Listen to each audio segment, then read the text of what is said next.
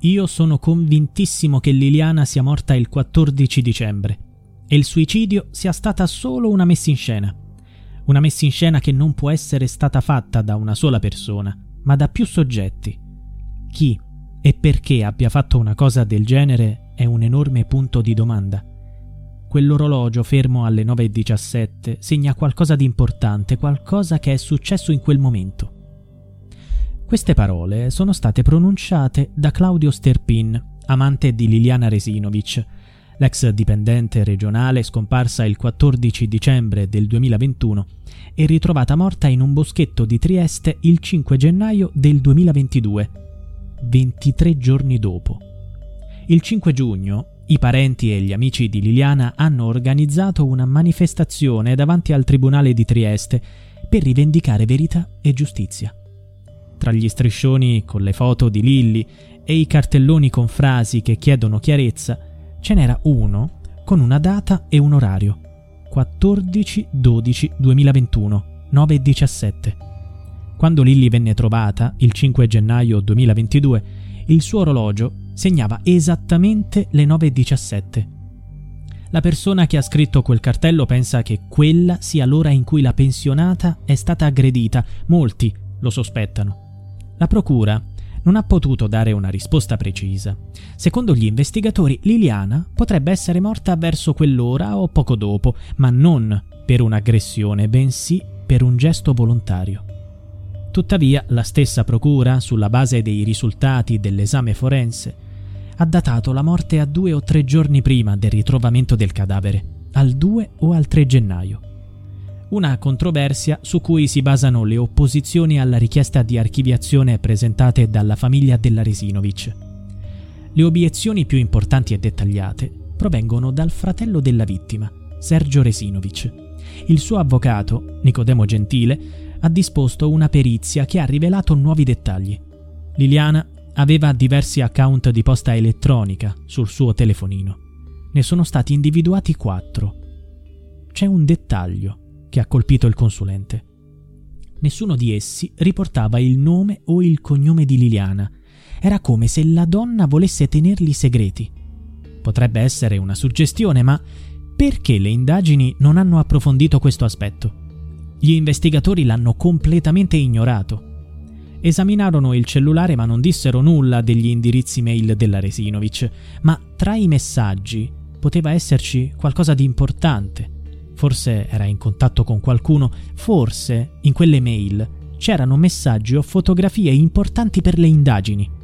Poteva emergere la volontà della donna di farla finita, questo avrebbe eliminato molti dubbi. Per i familiari, nell'indagine sono stati tralasciati particolari importanti, ecco perché è necessario indagare ulteriormente, su questo sono tutti d'accordo. L'opposizione alla richiesta di archiviazione dell'avvocato Nicodemo Gentile è scritta in 137 pagine. Quella della nipote di Liliana, Veronica, è di 29 pagine. BetMGM has an unreal deal for sports fans in Virginia. Turn $5 into $150 instantly when you place your first wager at BetMGM. Simply download the BetMGM app and sign up using code Champion150. Then place a $5 wager on any sport. You'll receive $150 in bonus bets, regardless of your wager's outcome. And if you think the fun stops there, the King of Sportsbooks has plenty of surprises in store. Check out daily promotions, same game parlays, live bets, and so much more. Download the app in Virginia today and get $150 in bonus bets instantly from your first wager only at BetMGM. BetMGM and GameSense remind you to play responsibly. See BetMGM.com for terms. 21 plus only, Virginia only. New customer offer, subject to eligibility requirements. Rewards are non withdrawable bonus bets that expire in seven days. Please gamble responsibly. Gambling problem? Call 1 800 Gambler. Promotional offer not available in Washington, D.C. E si concentra soprattutto sul rapporto tra la zia e le persone a lei attorno. La relazione presentata dal marito, Sebastiano Visintin, è di sole otto pagine. La data di morte di Liliana è stata al centro dell'intero caso. Secondo la procura, la morte è avvenuta pochi giorni prima del ritrovamento del corpo nel bosco. Ma se così fosse, dov'è stata la pensionata dal 14 dicembre al 2 o 3 gennaio? Si è nascosta? Ha vagato senza meta? È stata tenuta prigioniera da qualcuno. Il corpo era in ordine. Liliana era vestita con gli stessi abiti del giorno della scomparsa e nello stomaco c'erano le tracce della colazione consumata il 4 dicembre. Secondo il medico legale Vittorio Fineschi, consulente di Gentile, non ci sono prove oggettive che indichino che Liliana fosse morta 48 o 72 ore prima del ritrovamento. L'esperto ha sottolineato che l'autopsia è stata effettuata 5 giorni dopo il ritrovamento, troppo tardi. Secondo il dottor Fineschi bisognava esaminare, a intervalli regolari, la rigidità del cadavere. Il rigor mortis, l'indice della rigidità muscolare post mortem, ha diversi stadi e la velocità di essi può dipendere da una serie di fattori individuali. Bisognava scoprire se c'erano state delle variabili ambientali, elementi che avrebbero aiutato i medici legali a determinare con precisione la data di morte. Secondo il fratello, Liliana non si è suicidata. Dice mia sorella non si sarebbe tolta la vita in quel modo. Devono essere esaminati tutti gli atti, devono essere rifatte le indagini. Per uno strano concorso di coincidenze l'inchiesta è stata superficiale. È giusto che si prosegua. Non si può chiudere un caso in assenza di dati certi. Secondo l'uomo, la sorella è stata aggredita e ammazzata. È arrivato a questa conclusione dopo aver guardato le fotografie scattate dopo il ritrovamento del corpo nel bosco di Trieste.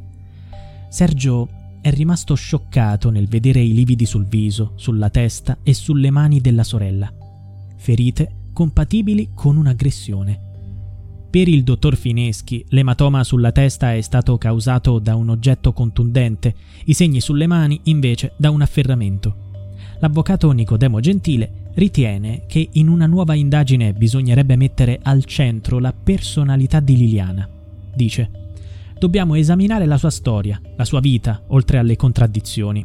Si può e si deve compiere un ulteriore tentativo per evitare che la tragica fine di Liliana resti un enigma. La verità ricostruita dall'accusa non è la verità. Speriamo che ci siano queste sensibilità e questo senso di giustizia che invochiamo da tempo. Ci sono molti nodi da sciogliere, anche per quanto riguarda le relazioni di Liliana. Qual era il suo rapporto con il marito?